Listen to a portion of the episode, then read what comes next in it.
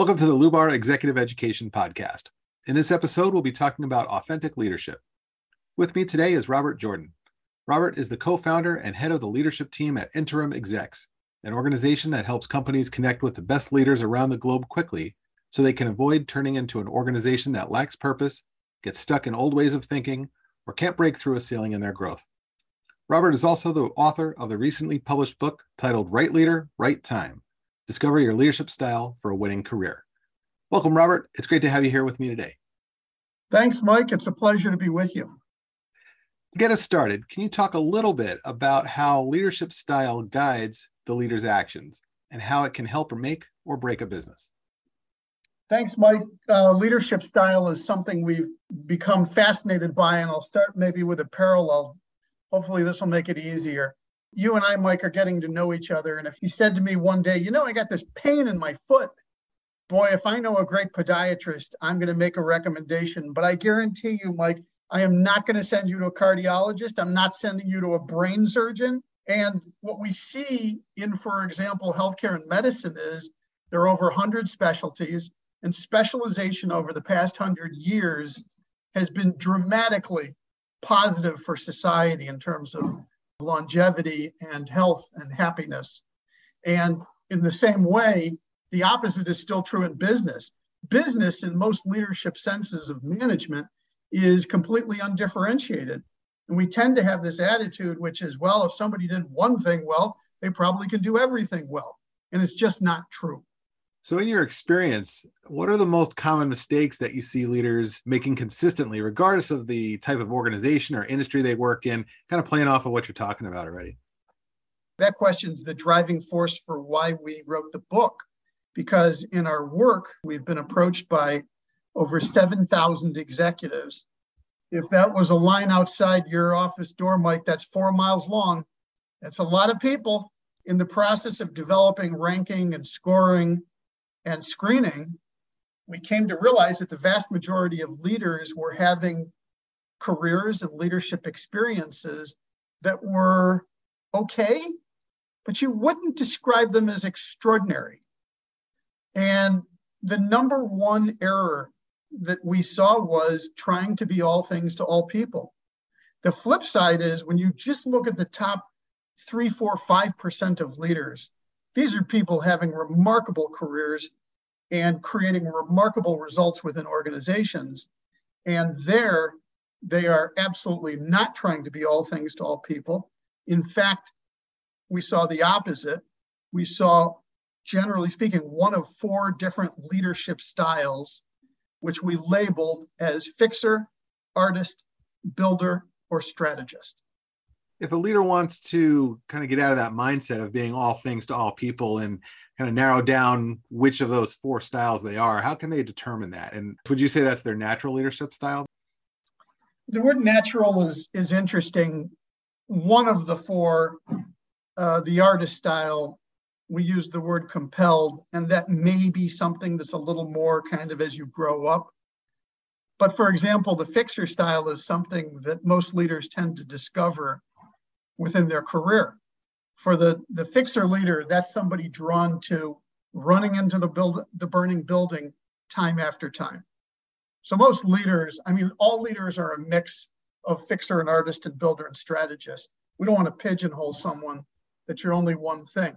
But fixer, for example, is that leader who is drawn time after time to broken situations, broken client relationships. And that is what they excel at.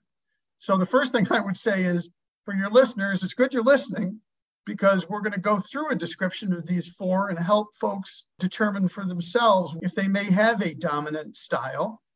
And also, I would say this is something that becomes more discoverable the longer that you're on that career journey. The final point is we are launching a free leadership assessment. Called FABS, F A B S, Fixer Artist Builder Strategist, FABS Leadership Assessment at rightleader.com. And so someone could go there and in three minutes maybe get some insight. All right. So I'll definitely put a link to that in the show notes. Can you break down those four styles for us a little bit? Sure. Fixer, as I said, the leader is the person who's drawn to continually running into the burning building, if you will. And they get this really kind of like an adrenaline rush from solving problems that for most other people would seem impossible. With that leader, though, once that solution is in place and things are back running smoothly, that, that fixer needs to move on to the next broken situation or company. Artist. The artist leaders, they, this is the person who views the world as a blank canvas or a piece of clay. The standout example in the world everyone knows is Elon Musk. Elon Musk was deposed in a hearing about a year or two ago, and he said that he really didn't want to be in a CEO role. He really just wanted to focus on engineering and innovation. But given the nature of wanting to be in control of his projects and his companies, he couldn't do it. But that artist is someone who is compelled to create and innovate, maybe even at peril or risk of money, power, and fame. Builder. Builder is, it's of course the label we all want in business and life. We get that. We mean something a little more specific, which is the kind of leadership style that takes a small or nascent product, service, team, offering, division, and has this burning desire to get it to a point of scale, of market domination. Market domination is mantra for the builder. What you see with veteran builders, though, is that when they have achieved that kind of scale, sometimes it's an IPO, for example, or dominance of, of a particular market, they tend to be the folks who will want to move on to the next product or service that wants to try to achieve that scale. Strategist. Strategist is the leader at scale. This is the person where they are within or leading a complex or vast organization. One of the leaders we interviewed for the book is Dr. Janine Davidson, and she had served as the Undersecretary of the Navy in the Department of Defense. It was just fascinating to hear a strategist describe what it is like, you know, when you have an organization and the hundreds of thousands of people how do you have influence as a leader? And she would describe it as systems of systems, how you're trying to have influence there. It's radically different language between a strategist versus a fixer or an artist or a builder. Would love to have been a fly on the wall in that conversation for sure. So once somebody knows which of the four styles they are, what should they do to start maximizing that knowledge? The first thing we suggest is start with a conversation with your team because high performing teams tend to be more genuine with each other. You know, Mike, you and I are on a team. The more I can get to know you and the, the particular strengths you have, we're all going to be firing on more cylinders if you're firing on more cylinders. And the more you know what strengths I have, the better for me. One of the psychologists we interviewed for the book, he said, You have to be spiky and what he meant by that is if you looked at a graph and it showed all of these qualities and abilities and skills that you need within your team or an organization, no one is good at everything. No one is optimal at everything. It's impossible. But if my contribution to the team is that I can be spiky in things that you're not spiky at, and the same for the third person, the fourth person on the team, well, then we can come together and be accretive with each other. Does that make sense? Yeah, absolutely. When we first met, you had talked to me a little bit about uh, what you call the highest and best use mindset. Can you talk to our listeners about that a little bit? I, I love the phrase highest and best use. It is inspired to some extent. I can't remember if it was Carl Jung or Sigmund Freud, but they said you basically you want to boil life down. It's love and it's work. And that what we seek in life is just the richest relationships and love that we can experience and to have meaningful work. And so the idea of highest and best use, we'll put it this way the best leaders in the world, exceptional leaders, tend to reject more of what is not for their highest and best use. And the flip side is unfortunately the majority who are trying to be too much, trying to be all things to all people, None of us are. It comes from a position that lacks confidence. But when you start going through this leadership journey, your career, and you see more success, the more that you see what you're specifically wired for and can excel at, your confidence increases. So, one of the other traits we see in common among exceptional leaders is they're collaborators on steroids. Now, everybody says, Oh, I'm a great collaborator. Well, the reality of it is, is that for the majority of leaders, they're not because there's insecurity. And so to be shown up as not perfect at everything, that's not acceptable. And collaboration becomes a, a challenge. If you know what you're good at and you can then accept that other people can be phenomenal and far better than you at what they're good at, oh my God, the chances for and opportunities for superior performance are far higher. You're touching on something that we talk about a lot in our executive programs, which is that need to be really collaborative and to not have to feel like you have to be that hero leader and know everything. Continuing with that theme, how and when is it appropriate to truly lean on your teams for support? And why should you never feel guilty about asking for help? It's a great question. And to round out, you know, we saw these three commonalities among FABS leaders, you know, great fixers, artists, builders, and strategists superior collaboration, collaboration on steroids was one. The other two, this ability to double down, to understand the thing at which you love and you're great and you keep getting better and that you keep doubling down within that. And the third we call no hiding. And if you look at those three as a set, as you start thinking about how you're going to advance yourself in career and in your teams, I think those three make it easier to simply do what you're great at and to not worry so much about whether it's asking for help or simply saying somebody else in the team is going to do do this far better than I. Is there anything else that you might recommend people do to honestly assess their strengths and weaknesses as a leader? Well, the, the conversation we referred to earlier is getting at authenticity and, and genuineness, which is what we all appreciate in each other. There have been wonderful talks by people on vulnerability, which I think is completely right on the money. And there was some recent um, writing in the Wall Street Journal on the fact that most of us now, for example, get on an airplane and we absolutely are not going to talk to the person in the seat next to us.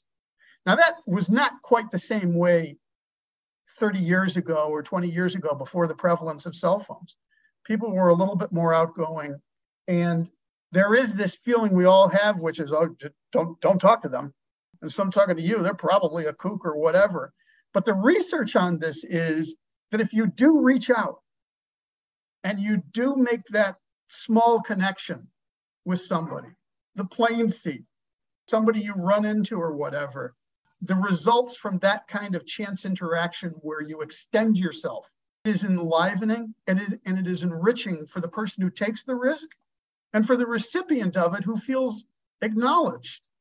None of us want to do it, but when we do it, it pretty much uniformly produces great results to just go out of your way. And so I'd say, and I, I'm guilty of the same thing. And so I try occasionally to just put the earbuds down for a second and just more smiling, more hello, how you doing?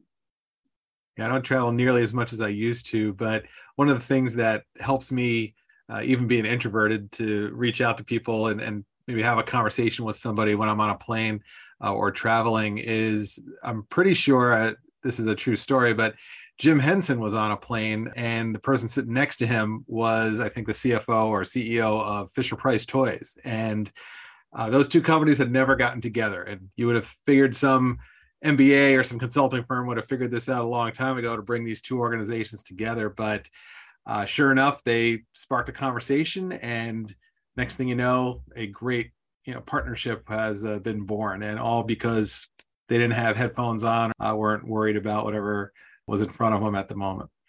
You're bringing up something which would be its own entire podcast on synchronicity, because you know there, there's no real science behind it, but we all have these stories. And, you know, for example, in, in my life, I was engaged with a client, I was on a project. It was the worst thing that I'd ever had. It was terrible. And I was I was dealing with company owners who completely lacked integrity. And I I couldn't stay and I needed that gig. I mean, I have kids and wasn't doing great. And I and I had to leave it. And I got on an elevator. I got off at the ground floor. And by chance, I ran into someone I didn't know that well. But just from that one chance meeting, it eventually led to a partnership, which led me into the biggest home run I'd ever had. And it was completely the chance of something terrible directly related to something that became miraculous. And I'm sure if you and I talked, you've got that example. And and if if we were doing this real time and your listeners were calling in, there would be hands going up saying, I've had it happen. It's amazing how kind of fate intervenes sometimes. And it's all just from being open to to talking to other people and, and interacting with uh, you know other humans. So, Robert, before we bring this episode to a close, what final advice or suggestions do you want to share with our audience today, or is there a call to action that uh, that you'd like to make for for our audience? Thanks, Mike. I'm going to steal from a prior book, not the current one. Before doing this book, we we did a book which was a series of interviews with champion company founders, and the biggest revelation we had from that is that it's never Plan A. And we were dealing with incredibly successful companies. And it was so surprising to me that none of them had been a straight line that in every single case pretty much plan a failed and it was plan b or c or d. And so the thing i would say to somebody listening is take the next step and the next and take that leap because yeah okay this, this current thing maybe it isn't the home run but you don't know where down the road the next step is, and that will be the one. Robert, thank you so much for being on the show today and taking some time out of your schedule to talk with me and our audience. If people are interested in learning more from you, where can we point them to? Well, thanks, Mike. I can be reached at interimexecs.com. And for anyone that would like to take the FABS leadership assessment, that is going live at rightleader.com and it's free. Okay, great. I'll put some links into the show notes for that so everybody can access that easily. In closing, I'd like to take a moment and thank our listeners. We wish you the best of luck as you move forward on your leadership journey. Please check back with us regularly for additional episodes.